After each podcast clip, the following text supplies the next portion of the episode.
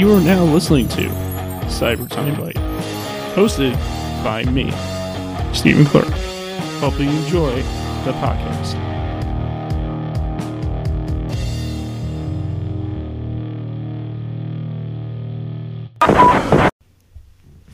Hey there, everybody.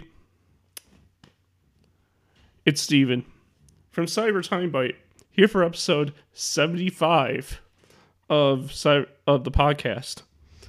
And today I'm with someone who who has who has half the mind than I do or he had you know how that goes. Uh, and and he was a psycho, he was vicious, and he also was a justice. Yes, today I'm with the ruler of the world, Sid Vicious today. How you doing today? Good, Stephen. How you doing today? Oh, I'm doing good.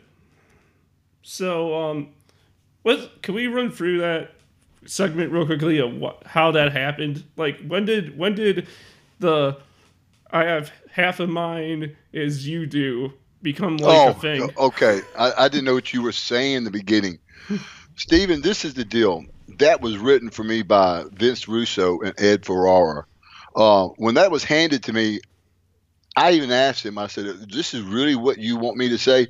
Now, Bill Busch was the new guy who had been put in charge. Um, it took maybe Eric Bischoff's place, and he is right under Ted Turner, from my understanding. He was the new guy in charge. So he comes to me and says, Sid, I know um, some of this is going to be uncomfortable to do with these new guys that are trying do stuff. He says, but if you'll do it, then everybody else will have to follow suit. So I, I mean, again, I didn't want to do that interview, but I was forced to. But that was probably the worst, one of the worst segments of my life. Do you um do you do you uh do you retort it to fans who bring it up by going like, "Oh yeah, it's kind of true with me and technology."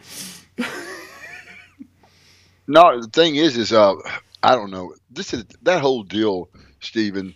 Uh, I still think today. Someone I was talking to someone the other day, and they asked me, "Did I think that that was, you know, they were purposely trying to destroy the territory?" I told Bill Busch that. I told Bill Busch, I said, Bill, you are being flim flammed. He said, What is flim flam? I said, You're being bullshitted, dude. Said, These guys, I don't know this, but it looks if they're purposely trying to kill this territory. And uh, they finally fired those guys. That's good. Um, so it was the same year, I believe. I believe that was '99. So that was the same year you were also jumping to ECW for that short period of time, right? Right before that, right. You gotta tell me. I'm a huge ECW freak myself. How was your experience in ECW? It was what ECW was. It was fun. You know what I mean? Mhm. But you were you were never going to do. Excuse me, I just burped. Uh, you're never you're never going to do big things like draw. No, I do. I think I helped draw a little money there, uh, bring a little you know, few people in the, buy tickets. But um, it was just that it was fun. But it was I don't know. I couldn't ever take something like that seriously. It, and two, this is the way the company was run, Steven. I don't know if you're aware of this Yeah. when you're when you're more interesting than the crowd, you know, say chanting ECW name instead of saying chanting a person's name, that says that you're going in the wrong direction. That you're you're sort of handcuffing yourself and your company from growing. So that's I don't know if people ever realize that about ECW. They were never set up to succeed big uh, because they just you know they wanted to think small. But I had a great time in there. It was a lot of fun.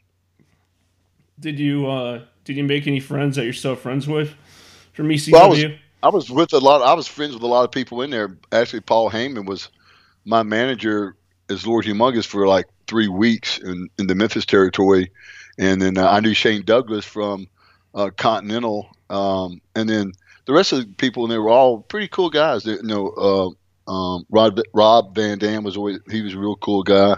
Sabu Sabu's always really cool. Uh, I don't have any problems with any of those guys there at ECW. um the the the best part about ECW was um I, I mean the best part was is that I like how you did that when you came back to Raw. You wore your old ECW gear when you showed up on Raw in 2012 for beating up Heath Slater. Right, right, right, right. I thought I thought that was a cool little Easter egg if you were if that was the idea behind that. That it sort of was. But you know the thing about ECW now, it had a great fan base. Uh, I mean, the, the fans were great. Of course, you're mostly in the Northeast, and that's always a good wrestling fan place to go wrestle. Uh, you know, be in front of those fans there. Um, but it was a it was a real live audience. It might have not been big audiences, but it was really live and a lot of fun. So, um, so the get away from the ECW thing because just to, just to cap that off, you left because um the company went under, and so you just left it because of that, right? No, honestly, Steven, I was just there. I had just come in like any independent uh, territory. I was just doing a few shots here and there. Now, Paul had talked to me about trying to get there full time, but they weren't situated to do that. And so I came in for a few shots, and then um, I got a call from Eric Bischoff, and he actually flew into my hometown in his own plane. I picked him up at the airport, and we went to Cracker Barrel. We ironed out a deal, and I went to WCW. What's um What's your favorite? What's your favorite career moment from WCW um, that you can think of? Man, I tell you what, uh, it wasn't working with Adam Bomb. Uh, that's for sure. I think that was the worst match of my career. Um, I don't know. ECW was like my first place, you know, have, you know, my first territory. So like that first run of Sid Vicious and his skyscrapers, that probably was my mo- the most fun.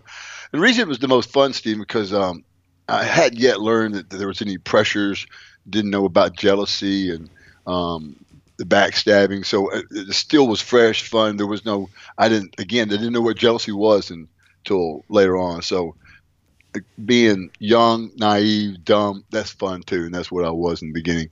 I was really lucky, Stephen. I tell people this story. I was, I've been brought in by Eddie Gilbert, and and um, we're, we're talking about it in my book uh, quite a bit. Eddie held my hand, Stephen, and walked me through. You know, set me with Danny Spivey to say, okay, we're going to teach. He's going to teach you how to work, how to get heat, a lot of people don't know really what that means if you really don't know how to get it. They say get heat. Get heat is what I did, Stephen. When I got on someone, it looked like I was killing them because most of the time I was. Mm-hmm. So, so that's what Eddie relied, you know, allowed me to do. And I'll give you an example. Like, yeah, for instance, when um, we were, me and Danny were working on the skyscrapers, um, he'd say, I remember this was he asked we were in a house show. He said, "See, you know that spot you do where you press people over your head and throw them over the top rope back into the ring?" I went, "Yeah." He goes, "I want you to do that to Rick Steiner tonight." Now, Rick didn't want to do things like that because you know baby faces don't want to get showed up like that. So he had to take that every night. So when again, he took the pressure off me for I didn't have to ask to do that.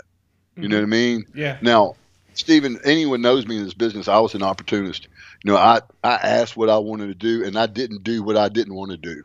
You know. Yeah. And I did things that made Sid look good. Mm-hmm. Is that is that is that also um that also like have to do with you being in the video game for years in a row because you were in 2K I believe you're you were 19 You're in 2K19 2K18 and 2K17 is DLC and so were you approached about that and you, and when they tell you you were also going to be in 2K18, 2K19, were you also told about that? No, I honestly, I signed a deal with them a few years ago, and I really don't even keep up with. I mean, I get a royalty check, but um, I don't know what I'm in, what I'm not in, Steve, and that's honest truth. That's what that's what I um get heard about for the business a lot is that people don't know about their own stuff and they just well, figure this, it out. This this is why, Steve, because it's a ripoff. If you look at the contract, I think in merchandising it says something like this: you get 33 and a third, or 33 and a third, or 33 and a third. That's nothing. Okay, mm-hmm. so I did never, you know, you can't.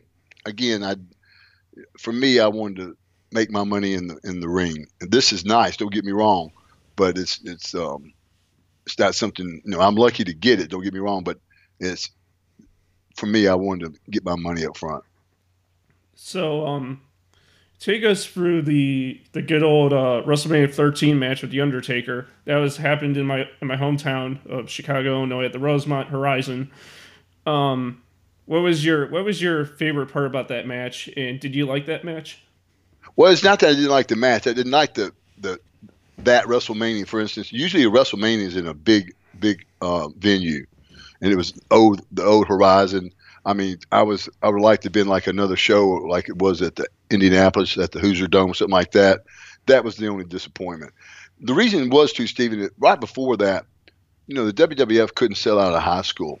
Okay, and then when I came back, they, we started doing business and we started selling out these arenas, and they booked that building knowing that they were doing bad business, and that's when I had taken some time off. When I came back, I think six months before WrestleMania, eight months before WrestleMania, and we started doing series with me and Shawn. At that point, the company sort of picked back up and started.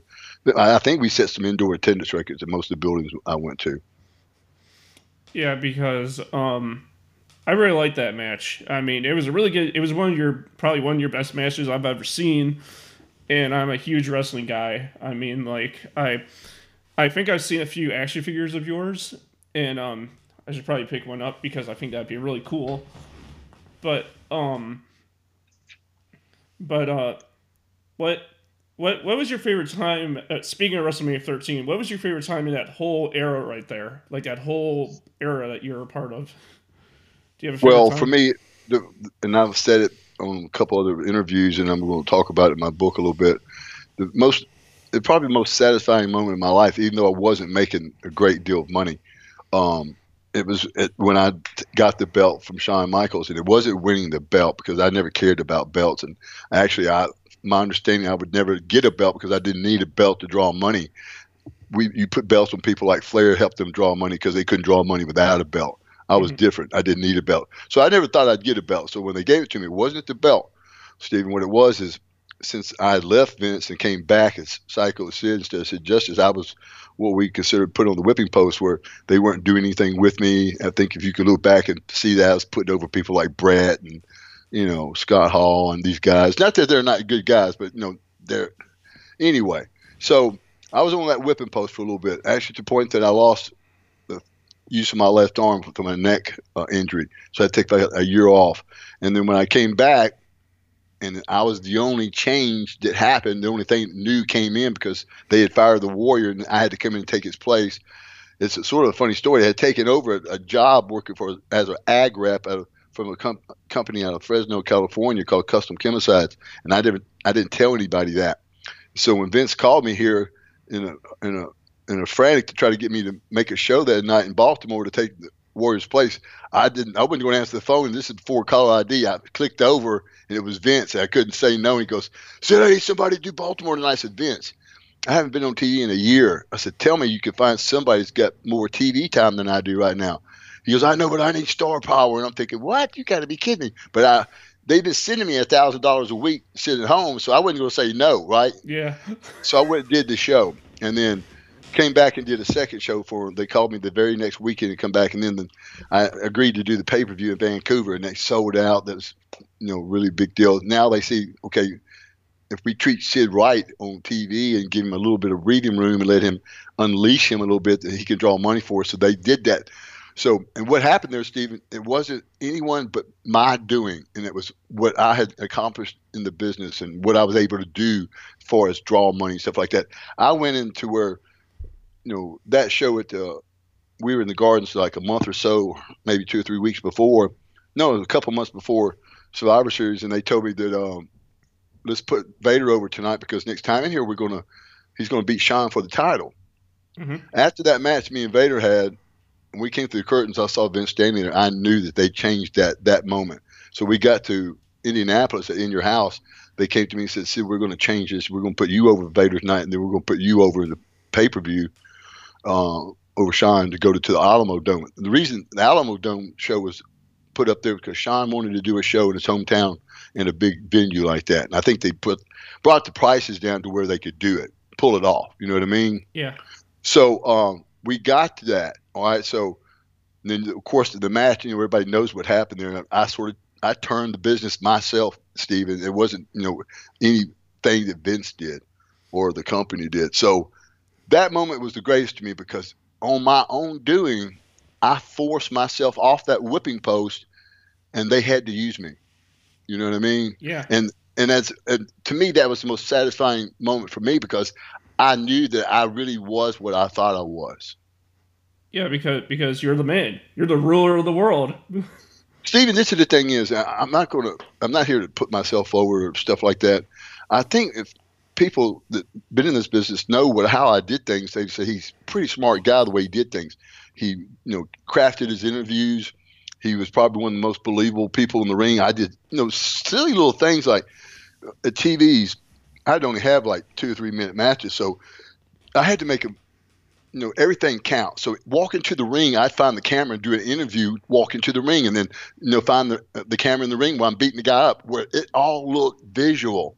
And so th- those things weren't just by happen; those were planned deals. My interviews were some things I'd read. uh, you know, they just they weren't just come off the top of your head. So, and I think I did a lot of things pretty good in this business. Mm-hmm. So so if you don't mind, I, I, I heard I heard you're really big into music. Do you mind talking about music for, for a few minutes? Yeah, man, I do. I love music. Matter of fact, that's um, something I was talking to my writer Barry Norman today about. Is that music for me was I like it for a lot of people. Uh, it gave me an escape out. I remember um, every night sitting there in my bedroom listening to WHBQ AM radio. You know, listening to um, Crocodile Rock, Elton John. You know, uh, Steely Dan, all that stuff. And then some of my first eight tracks when I was like 10 years old was, you know, um, Simon and Garfunkel, Jethro Tull, Led Zeppelin. So I was listening to that stuff. Now, what the influence from music was me was my stepfather.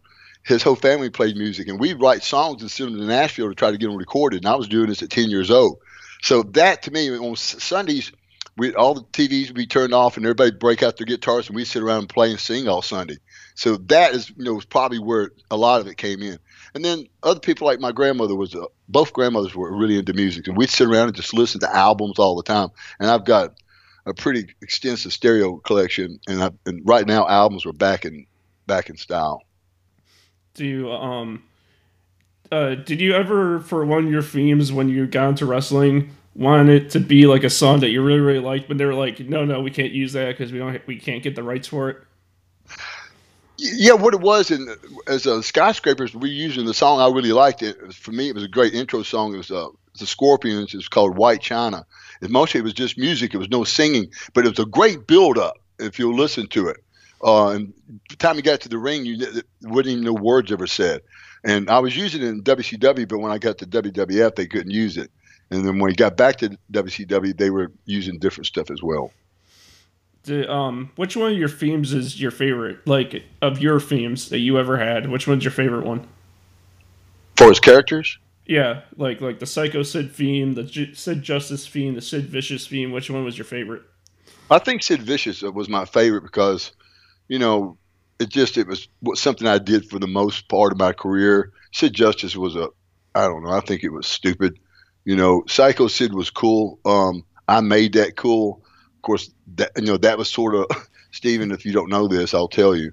That was sort of part of being on the whipping post. That was a a mock to the deal with Arn Anderson. And so I didn't even know that they were using the psycho music and that my lighting in the ring looked like I was in the shower. You know, that's the stabbing part of the deal. So that's the thing is I, I could, you know, I could have never say that I enjoyed that, you know, being taken advantage of. Cause I can, to be honest, I could see I could see you coming out with that psycho entrance with the spotlight on you and the rest of the arena being dark. You versus the fiend, like like a psycho guy versus you know another crazy psycho guy. That would be. I think that would be a great match. Honestly. Well, now honestly. I worked hard to make that work, even though I didn't like that character. You know, so I did the silly things to make it work. You know, because that's what I'm going to do. I'm going to do the best job I can do out there. But again, Sid Vicious was probably the most fun. Yeah, I um, if if I can honestly tell you, Sid Justice theme that is one of my favorite themes. That was my favorite theme you ever had, honestly, from me. Well, this is I, I think why you think that because that was the, the heyday of the wrestling business. You know, as I came back as Psycho Sid, the business was in the toilet. Again, you know, we were, you know, Sid Justice, man, we were selling out every venue in the you know, work sometimes selling out two venues a day, t- twice on Saturdays and twice on Sundays. Do a twelve o'clock show and then do an evening show, and then going from that to Psycho City, I remember sometimes when Bret and Diesel were working for the title match, we'd be in Canada and they couldn't sell a sell out a high school. So for a professional, I couldn't say I enjoyed that. Yeah, because um, because uh, that I mean the the music, you know, music in WWE and in real life can be influential, influential, or I can't think of the word right now. But this is the thing: is the Sid Justice thing would have been really good, Stephen, if we got to do it like they were going to, and what the initial plan was, and this is why I left so much guaranteed money on the table to go to WWF, was um, I was going to only do TVs and pay per views for one year, yeah. and then when it came to WrestleMania, I was going to win the championship not that I care about that again, but that was the plan. Then I'd go into my first house show. Now that would have, I think that would have really, that would have worked. But him having to fire the warrior and me taking over, to me, Stephen, I was, even though I was successful there, I really wasn't given the chance to be successful. Again, I think that's a testament of uh, my my drawing power.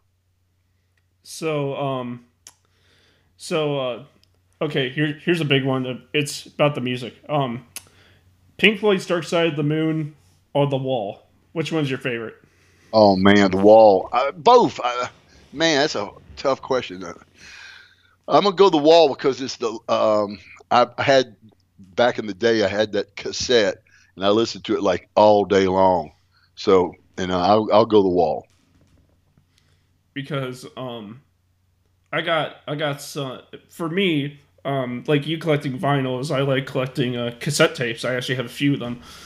Um, what what was your what was your uh, thoughts when um, when cassette tapes and vinyls were coming back into style? Do you think they're they're like the same thing from when you were back in the day, or do you think there's some changes? You think?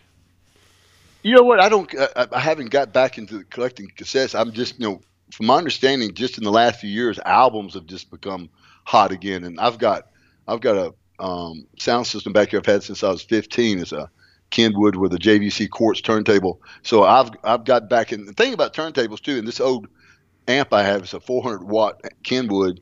Is that uh, the tube sound like that? The new stuff cannot duplicate that kind of sound. Are you aware of that, Stephen?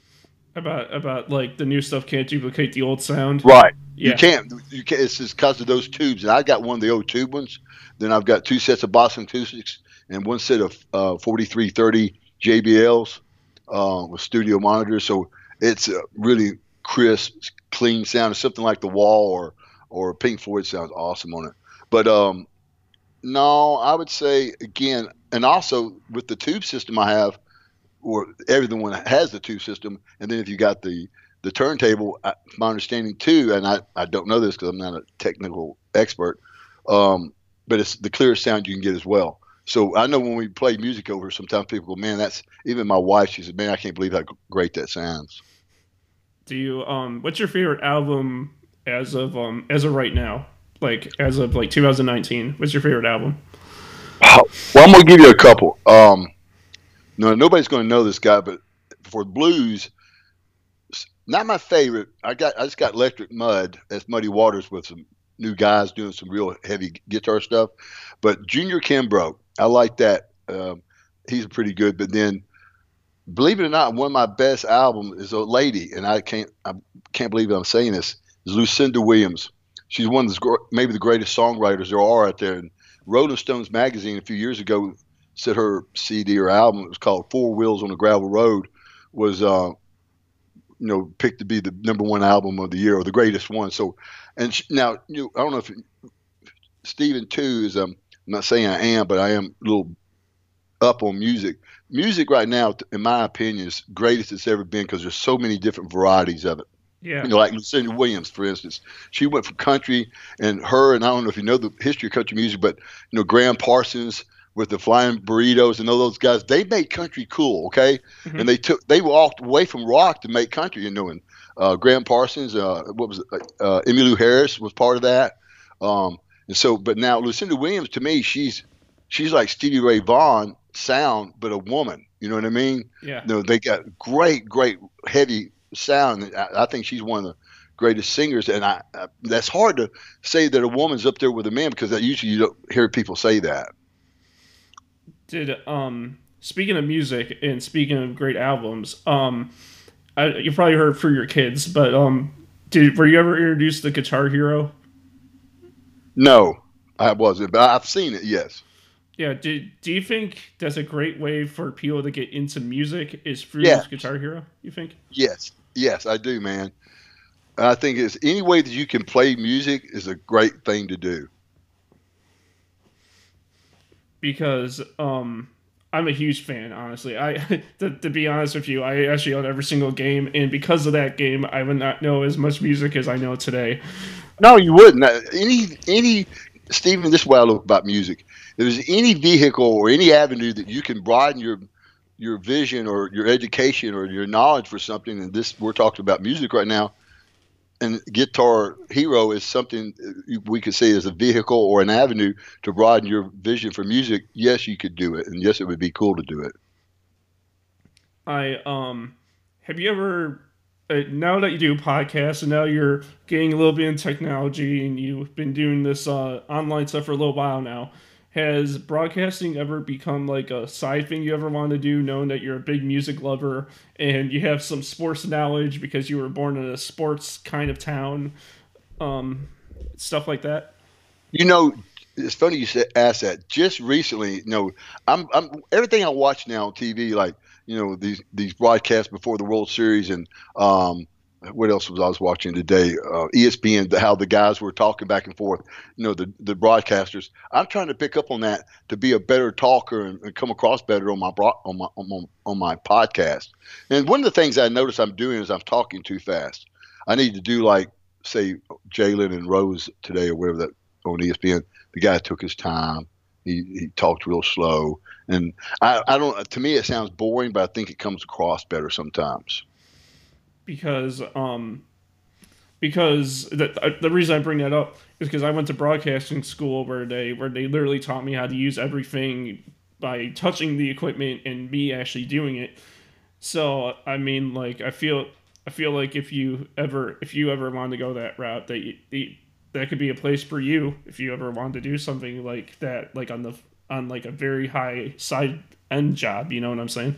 Right, right. No, it's something I just recently started thinking about because doing the podcast and by doing them, I'm watching everything I can to try to pick up something cool to do. And actually, I heard something cool from Tim Kershaw on uh, one of these baseball things a couple months ago, and I forgot what he said, but it was something cool to say, you know, on brought on podcasting or talking on interviews.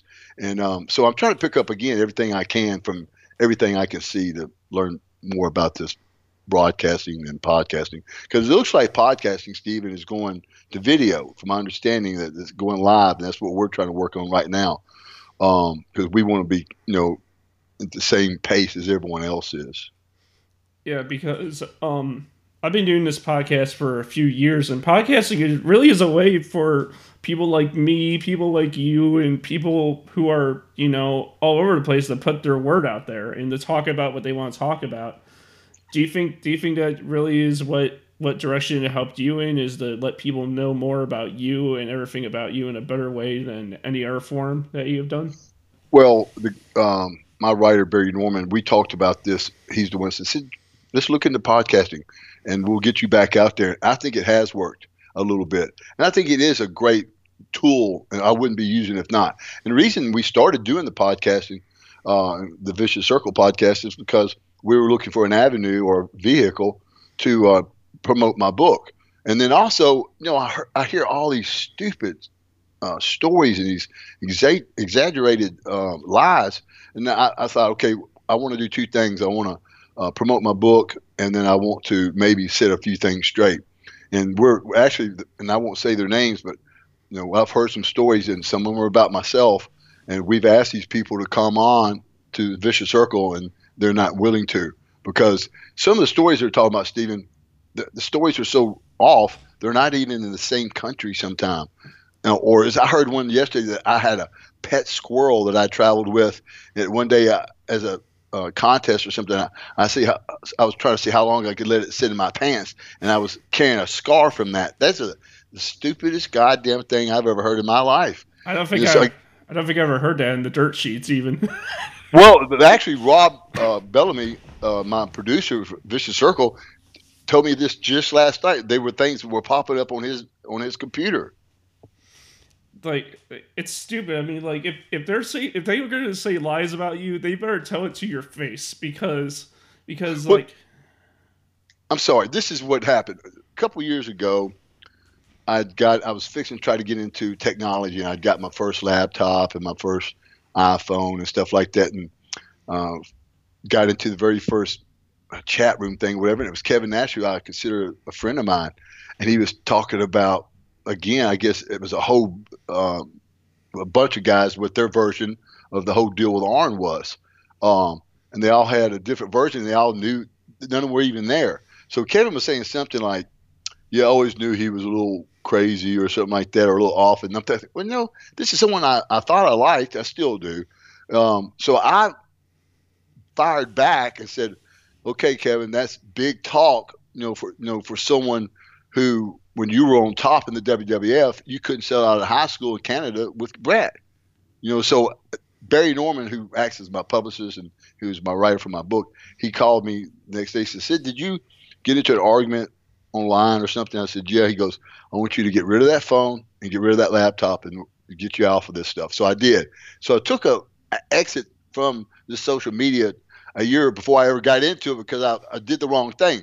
And what I'm, my understanding is when you, even if I feel like I'm right on that issue, if I fire back, all I'm doing is extending the argument for someone to come back with something else stupid.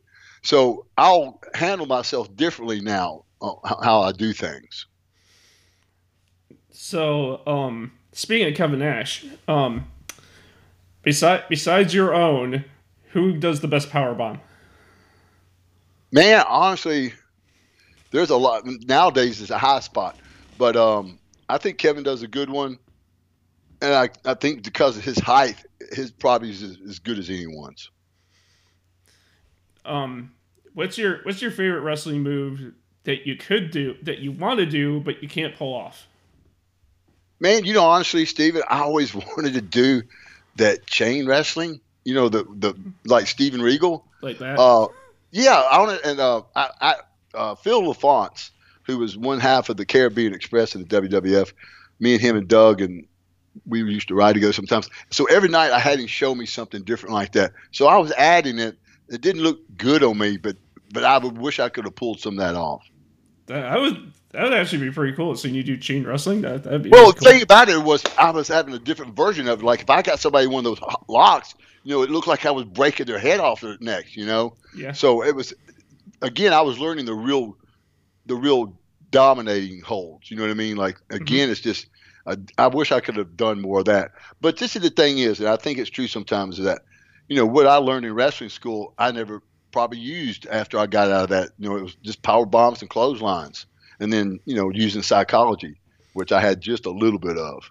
You know, it's actually if I could if I could actually bring this up, I always wanted to tell you this, but um, it's because of you partially why I keep pretending to fist bump people because you used to do it all the time, and now I now I'm doing it. well, you know, my, I did that a couple times in, in Sid Vicious, my first run in WCW, and uh, my wife saw me do that. And when I came home, she said, "You need to do that more often." And I think I don't know. People ask me, "Are you the one that started that?" I think I was. Yeah, because um, you're it was it didn't matter if you were a face or a heel, you would fist bump the people no matter what you were doing. Right. So so like um is Steve Stephen, what I was doing right there, I was taking advantage of being myself and I was getting over. That's what I was doing. Yeah, you're just being, you know, you're being Sid the person. Right. As on top of the character, which is which is great. I mean, like if you could be just be yourself, but also be a character at the same time, that's the best thing. That's the best thing. Now, real quick, I want to tell everybody that you can, you know, listen to the Vicious Circle on electronic media, yeah. iTunes, Stitcher or Google Podcast, and it um, it's I think we're doing pretty good on it right now. We had a, we taped an episode that'll come on in a couple weeks. It's, we're really directing towards the book right now. First ones we just did normal conversations, and, and me and Rob just laid out a little bit about my career. And that's not something I want to stay on top of. I don't have to pat myself on the back, and you know, I don't mind doing these little interviews with you, and I guess put myself over because that's the only way you'll, you know, I mean, that's you're asking the question, so I got to sort of tell you the, the truth, and um, without sounding like I'm over confident or whatever. But um, no, it's um, we're having a good time with it. I think it's um, I think podcasting right now is, is fixing to really take some jumps forward. Now, my understanding, like I guess the WWE, everybody's going to do a podcast or something. Yeah, like like Jer- like Chris Jericho has one. Um, who else has one? Uh, Mikey Whipwreck and Jerry Lynn from ECW, they have one. Right. Um, a lot a lot of these superstars have podcasts now, and they're hot. They're like the hottest thing right now, and you're just starting, and yours will be big. I guarantee it, because everyone everyone might be on the bridge about your about you, but you are. But from this interview and what I know from you, from watching you from all these years, great guy. You're a great guy, and I can see the podcast going places. Honest. Well, Stephen, and I'm, not again. I appreciate the uh, compliment, and I do think I'm a pretty decent guy. And the reason why is because I've always been real honest, and you know, being brought up in the South and on a farm, that's what you live by was your word and you know telling the truth. And I can't see any reason to lie or to gossip or to be jealous of anyone. I never, know, in the wrestling business too, Stephen. I made this clear. I didn't get into wrestling for the love of it. I got into it to make money. I was, I never watched wrestling my whole life. Um, of course, I'll, I do not have time to go into all that. I just got into it for the money. I uh, had got cut on the USFL football league, uh, Memphis Showboats, and then I got cut from the Houston Gamblers, and it was probably going to be the last year of the USFL. I was thinking about trying to do a walk-on scholarship and go to the NFL. Then I met Randy Savage, some guys in the gym, and they taught me into wrestling. And they said you can make money, this much money, probably right away, and I, that much money, which wasn't much money. It sounded like a lot to me at the time, so I I went that avenue. So uh, after you got into wrestling, did you start watching the older stuff after you got into the business? You know, honestly, I never watched wrestling, even when I came home. Uh, now I would watch like if I was home and when I was going through the wrestling school, if there was WCW or I think it was NWA at the time or WWF, if I was home, I'd try to watch it just to see what I was getting into. You know, Steve, when I first got into this, I thought to myself, if I could, you know, I, I don't ever set myself up for failure so I thought I said if I can be in the just in the business here and work real hard, I might get here, and that's what I sort of did. You know, mm-hmm. I didn't. I never looked at a booking sheet to see who I was working with. Um, I didn't care. I, didn't care what they asked me. You know, like for instance, we always were told in this business that you'll hear some things from a few people, and you might pick up one thing from this person or that person. Well, talking to Hillbilly Jim for as I was just getting into the wrestling business, he says, Sid, you know, this business is fate. And if um, he says, remember this, he goes, when they ask me to lose, I go, how do you want me to? You want me to trip as I'm walking the ring? He said, because this is the reason why. If if you don't give them a hassle about that, one, you might keep your job, and then two, he said, Sid, you might make some money, meaning that you got a you know a future in this business. So I took that advice, and so I I didn't. I saw the other guys, for instance, they drive themselves crazy they look at the booking sheet and go, I'm working with this guy tonight. So I wonder what the finish is going to be. Oh man, what's my career? Oh, blah, blah, blah, blah. You know, I wasn't going to do that to myself. I did, I purposely did things like that where I didn't drive myself crazy. When I saw that doing it to other people, I didn't care about the booking sheet. When I was riding with somebody, they were telling me where we were going. You know, so when I got to the building, Stephen, I could look in the dressing room and I could tell you who I was working with because they were scared. Yeah. Or not scared, but they were intimidated because you know, if you were a baby face working with me in the Northeast, you were going to get booed, and baby faces hate that. You know what I mean? Yeah. And and then especially then too, Steven, I was I was stepping hard right then, dude, and I was getting myself over. Yeah, you. uh I, I, I like that. That's a. I like your approach. I, I really do. I mean, like, like you, you followed, you followed, you followed the rules. You, you did like you said. You said, you basically said, uh, um, when someone told you to climb, you said how high, Right. Now, for, for instance, I, I, I was a sometimes my worst enemy too. Like for instance, at the on the finish at um, um, Royal Rumble with Shawn, you know, they asked me to hit Jose Lothario with that camera, and um, now not that it mattered, but I was told coming in back, you know, I, I I didn't really want to come back. I, am going that story right now, but coming back, I said no. They said they were going to do this, so we got into this. Now they're going to make me a heel. You know, doing back and forth like that is really. For instance, if you if I was a like a marble and I was on a track and that track there was a bump and that marble got a little chip. Finally, that marble is going to come off of that. And every time you turn from baby face to heel, you're getting chips in, in yourself. And eventually, you just it's hard to stay over like that. So you can't like switch me heel after one month of being a baby face. So I told Vince, I said, I think it's the stupidest thing I ever heard, Vince, but I'll do it because you're the boss. Now that I, I couldn't stop myself from doing things like that, Stephen, uh, and everybody knows that. Yeah, it's not stupid to I think voice your opinion. But uh, but I said, hey, you're the boss. Let's do it. Now, what came out of that was I was the first person could you know in the business, and probably no one did it equally as well as I did. Is I literally could work with Undertaker and work as a heel one night, and then work with Vader and be a babyface that next night. Nobody else did that like I did it, Stephen, and I would dare anyone to challenge me on that. So, um, if do you I, I know that you retired from wrestling, like you like you made your retirement back in 2017. But if if Vince called you like December, uh, November, and said, "Hey, Royal Rumble's coming up," would you be inclined to say yes? You know what? I would, if you would have asked me that, say, uh, six months or a year ago, I would have said, "Man, I, I would have jumped at it." But this is what happened, Stephen. Me and Barry Barry called me and said, Sid, you know, they're taking applications for writers in WWE. So we had our resume, we made up a resume. And I, I won't go into Barry's background, but Steven is very extensive as a writer, very extensive as a filmmaker, and he's one of the smartest people I've known. And I, I won't, I won't, you know, have to say any more than that.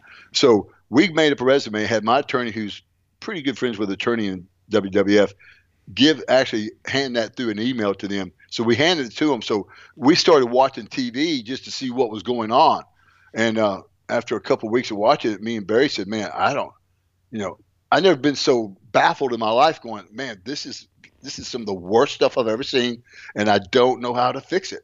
You know, other than you just had to totally start over. Now that's only watching two or three shows. Okay, you yeah. can't really take it. You can't weigh things. You know, the only way you could do something like that is you would to you know you went to every show, every house show, every TV for months and months, then you might be able to do something as a creator to turn something around. But I don't know what's going on right now. But I don't. You know, you're hearing this about this elite wrestling who they're selling out arenas before they ever had a television.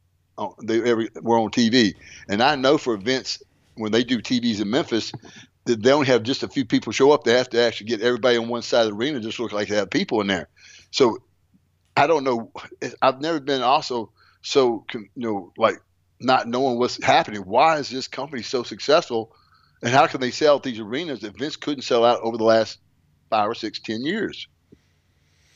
I, I think I think because I think why all elite is getting so well is because you know it's too it's hip and the younger kids love it and excuse me and WWE they they everyone thinks that they um that how do I say it like like they're everyone thinks that they're being too PG, you know, like the PG right. is like it's like their stamp on everything. I don't want to say I'm not saying anything bad about company because I love WWE, but um, but I think because that PG stamp, that's why a lot of people aren't wanting to show up and sell, sell those arenas.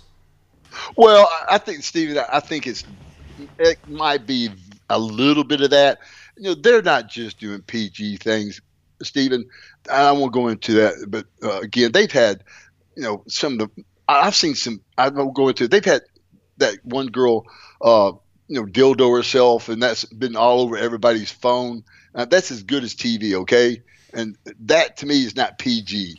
Okay, so and then they they star that person on TV. You can't, you know. I just again, I, I can't believe that. So no, it's not because it's a PG. This is what my belief is, Stephen.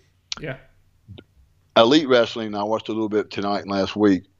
They don't have any better talent than WWF, but this is the difference, and this is something I tell we talked about in some of these podcast interviews. When I was wrestling, Stephen, why I got over was this. they put me on a starting line and said, Sid, run as fast as you can run and don't stop. Okay. Today they get you and they put you on a starting line. And they go, I want everyone to start off. I want everyone to end right there. Well, if you're you're setting someone's limitations for them like that, then you're someone like me or um, uh, Hulk Hogan or someone. I'm not comparing myself to Hulk Hogan, but you know Sting or something like that was popular like that. If we were say told to stop in that spot, we never would have got where we where we got to. Does that make sense? Yeah, that makes sense. It's like it's like they're you're giving them a wall. It's like it's like yes. I want you to keep running and hit this wall. Right, exactly. And uh, I want everyone to stop right there and don't anyone get over. And that's what the difference is. Stephen, if if this is really happening, what they're saying is happening, these people are selling out selling out these arenas less than you know four minutes at some hard venues. You know, Las Vegas is a hard town to draw in. We had Kiss open up for us one time. We still didn't sell out the MGM Grand. So that's how hard it is. You know what I mean? Yeah. So for them to do that, I think says this: one, they're not they're not putting so many so many range on their talent, and then two says that there's still a wrestling fan base out there. It's just they do not like what they were seeing. So, um, so uh, I, here's a hard question. It has to do with that. That has to do with the what we were just talking about about hitting a wall. Um, do you, it's going to be a tricky question. Do you think music, like bands, have to go go through the same exact thing? Do you think bands these days and even in the past were like, we want you to go this far and for you to stop here, sort of thing? Like, Stephen, I think you're. Uh, funny you said that. I've watched something over the last month or so. It was on PBS. It was a documentary, an eight-part series called "Country Music," uh, done by Ken Burns. Ken Burns is one of the greatest documentary uh, people out there, maybe the greatest, in my opinion. But he just did one on country music. It was I can't remember what the title was. They all had different ones. Like last one was called "Don't Get Above Your Raising," and that's a Southern saying. I mean, don't get too big for your pants, you know. So uh, they were talking about that, and, and one of the stories that sort of like what you're talking about was one that really almost made me cry was Johnny Cash, where you know I think it was Columbia Records said, okay, we're going to let you go after all this time, and says you're not going to run at all.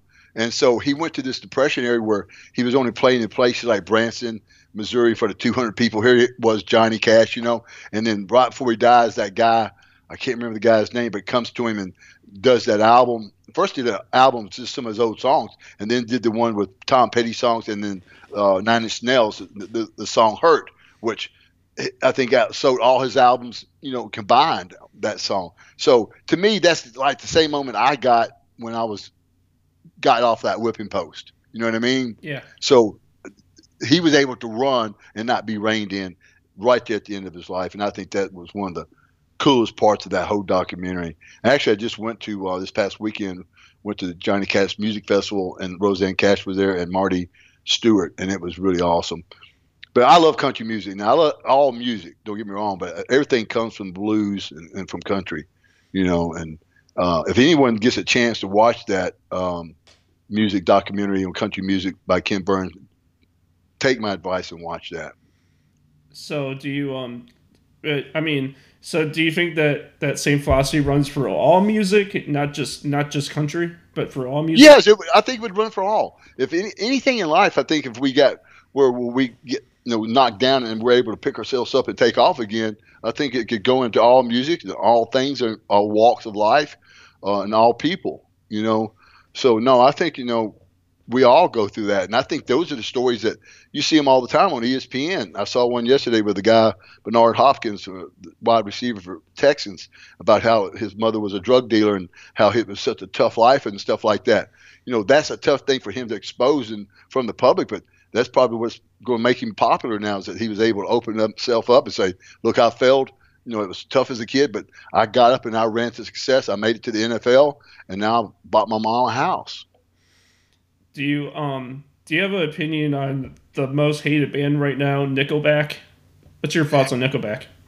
You know, I don't like Nickelback either. Uh, I don't like you know, Steve. I was, some things. I, you know, I try to keep my vision open for everything, but Nickelback is just one one of the few bands I do not like. Is uh is there a certain is there a certain song is there a certain song that turned you off of them that you that you can think of?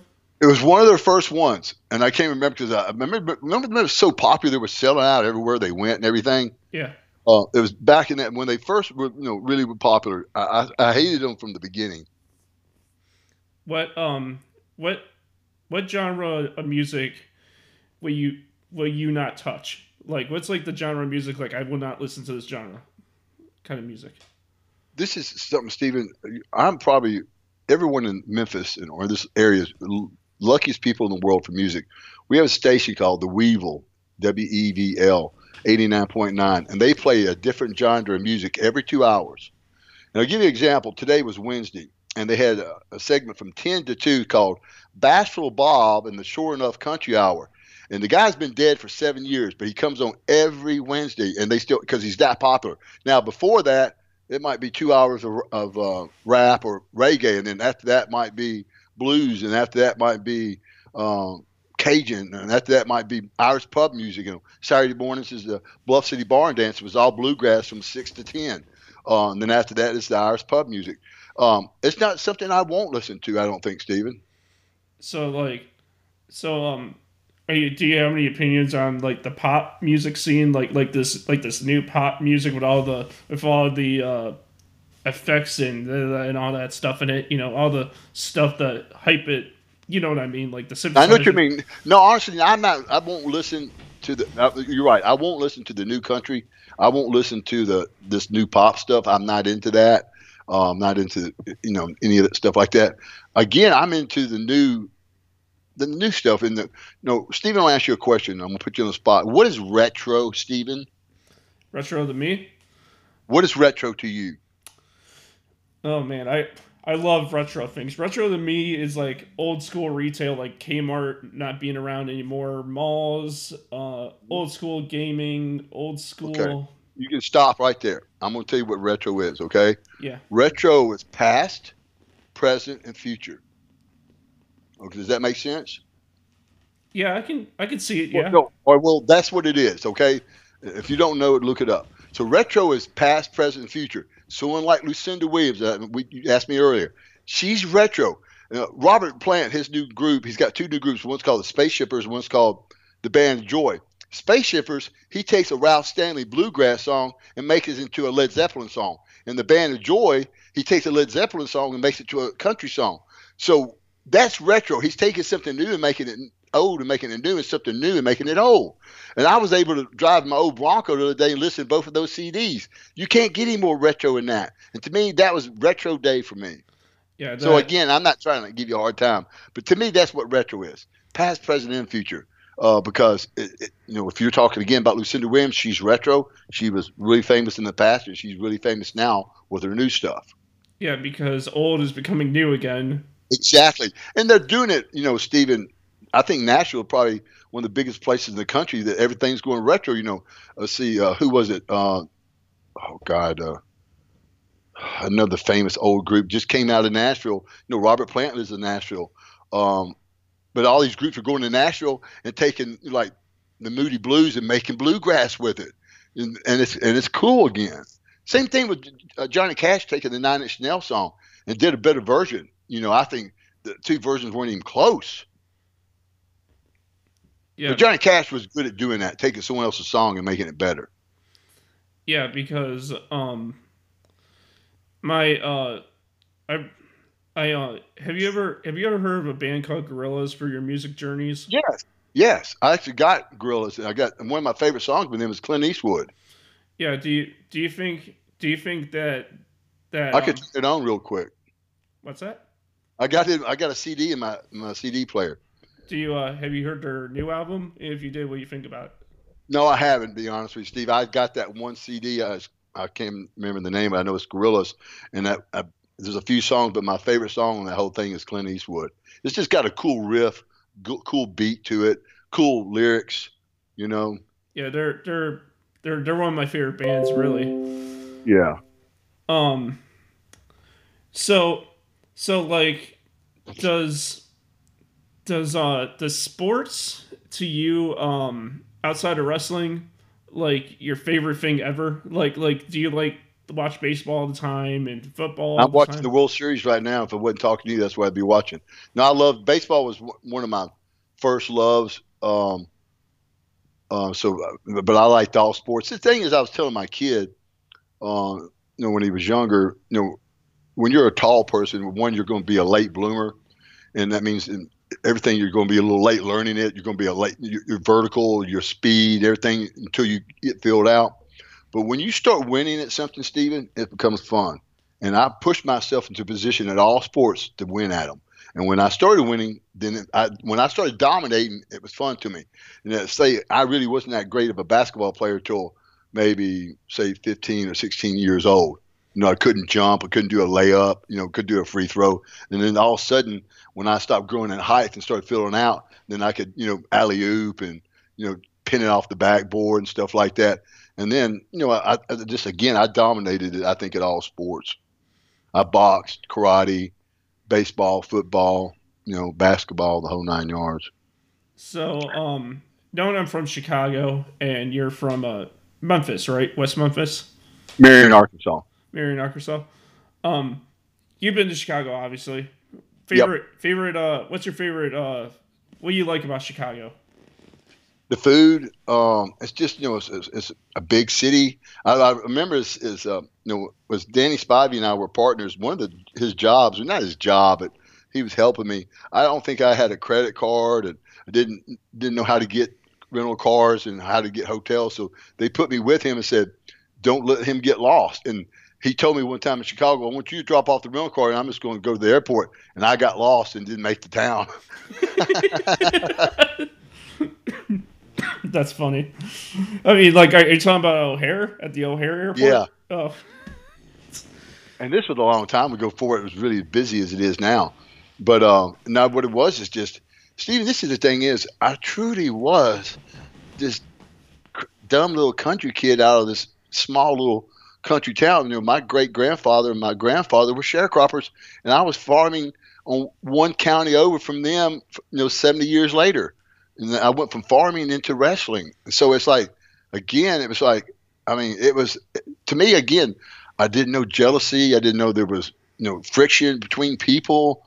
Uh, it, it was just so refreshing to be in something that all I had to do is work out and you know eat good food and you know wrestle at nighttime.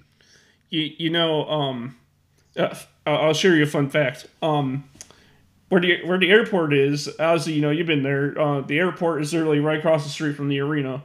Um, you, I, I, uh, I actually been to the area a lot of times, and now it's actually if you haven't been there recently or haven't seen what happened to it recently, it's now called the Allstate Arena Okay.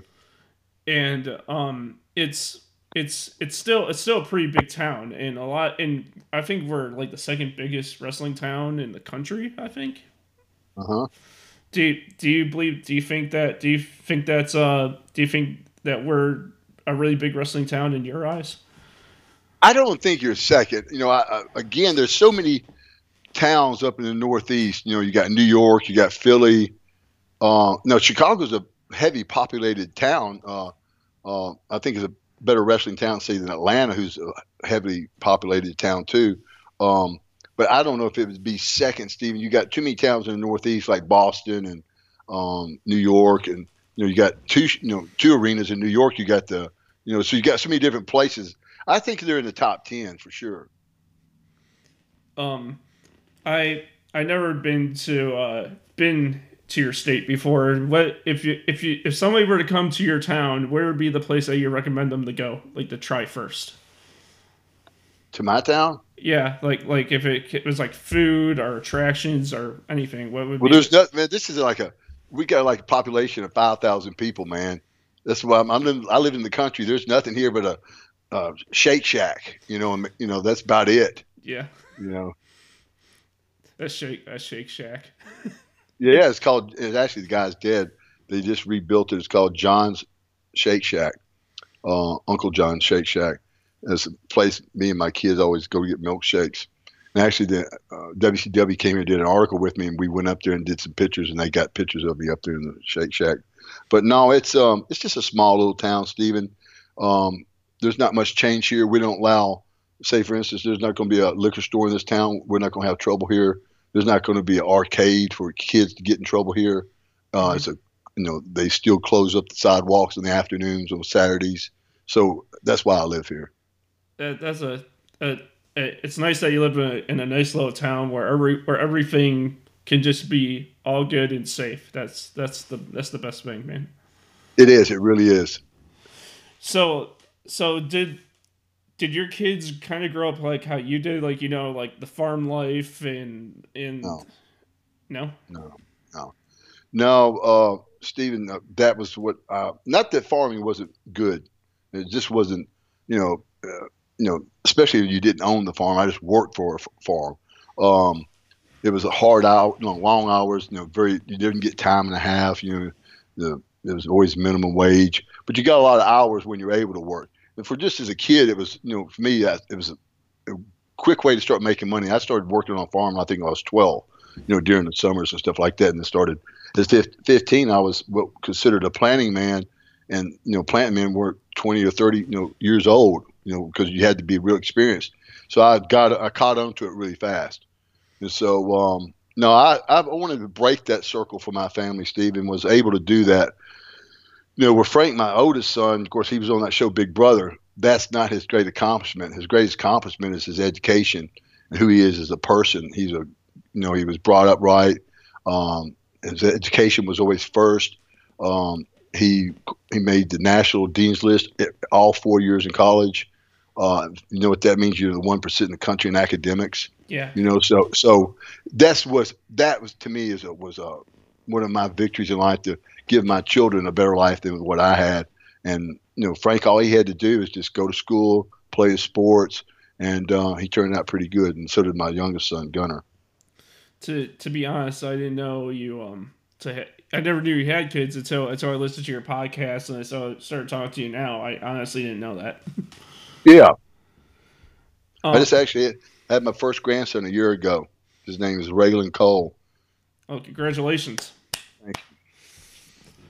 So, um, what what is the what is the the the best wrestling event that you ever wrestled on? Like like what is the best what is the best one that you that you wrestled on? I don't know, Steven. Um, God, there were there were so many. You know, sometimes it wasn't the big shows like WrestleManias you know, that stood out to me. It would, it, I liked a, a regular house show. To me, those were better wrestling atmospheres, you know? Yeah. Um, cause the, the people really came there because they wanted to. They didn't come there to be on TV. And, and so you wouldn't have known any of those shows. I could, there were so many of them, I couldn't just pick out one. But th- that's when the people were most live. They weren't exhausted from all the stuff they see at a television taping.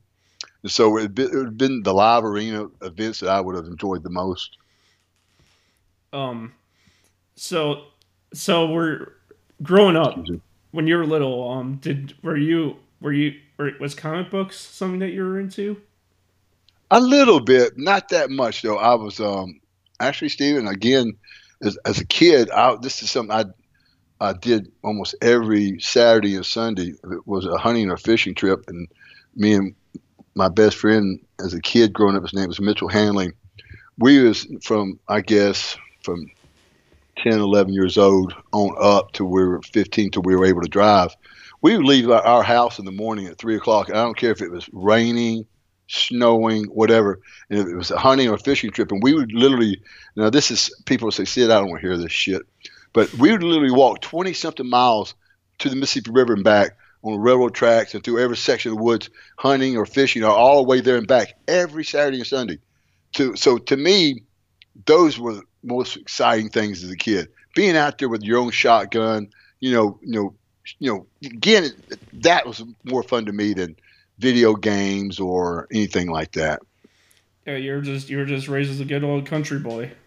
Yeah, exactly. I swear, man, you think about this. Me and Mitchell, Mitchell was a year or two younger than me, and I was 10, 11 years old, so he had to be 9 or 10. And we were walking around with 12 gauge shotguns. You know, you know, that's people just don't do that anymore. You know, but we'd hunt our, or fish ourselves up to a, if we had the money to a place it was an all you can eat deal at a truck stop, and we'd hunting and fishing right behind it. So we'd go there at lunch and we'd eat that whole hour or two hours and then go back hunting and fishing the rest of the day. And only, we only probably did that once or twice because we didn't have the money to do that. the only time you're gonna you're gonna be able to eat for an hour or two hours these days is if you're is if you go to Golden Corral in the middle of the day. Yeah, I know. I I just went there last Sunday. Do you uh no speak you're from the south. Do you like uh do you like Golden Corral or Waffle House?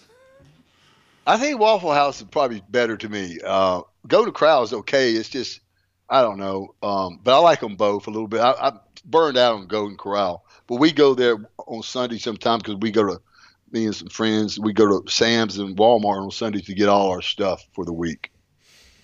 Yeah, I mean like Sam I mean our our our Sam's Club also known as a warehouse mart where you get everything bigger or more of. More of exactly. I got enough toilet paper and paper towels to last me 15 years. That's just this past Sunday. Took my grandson over there, got him some stuff. But no. Now listen, everyone, and Steve, I want you to push this. I want everyone to turn in, tune into the Vicious Circle, and you can find that on iTunes.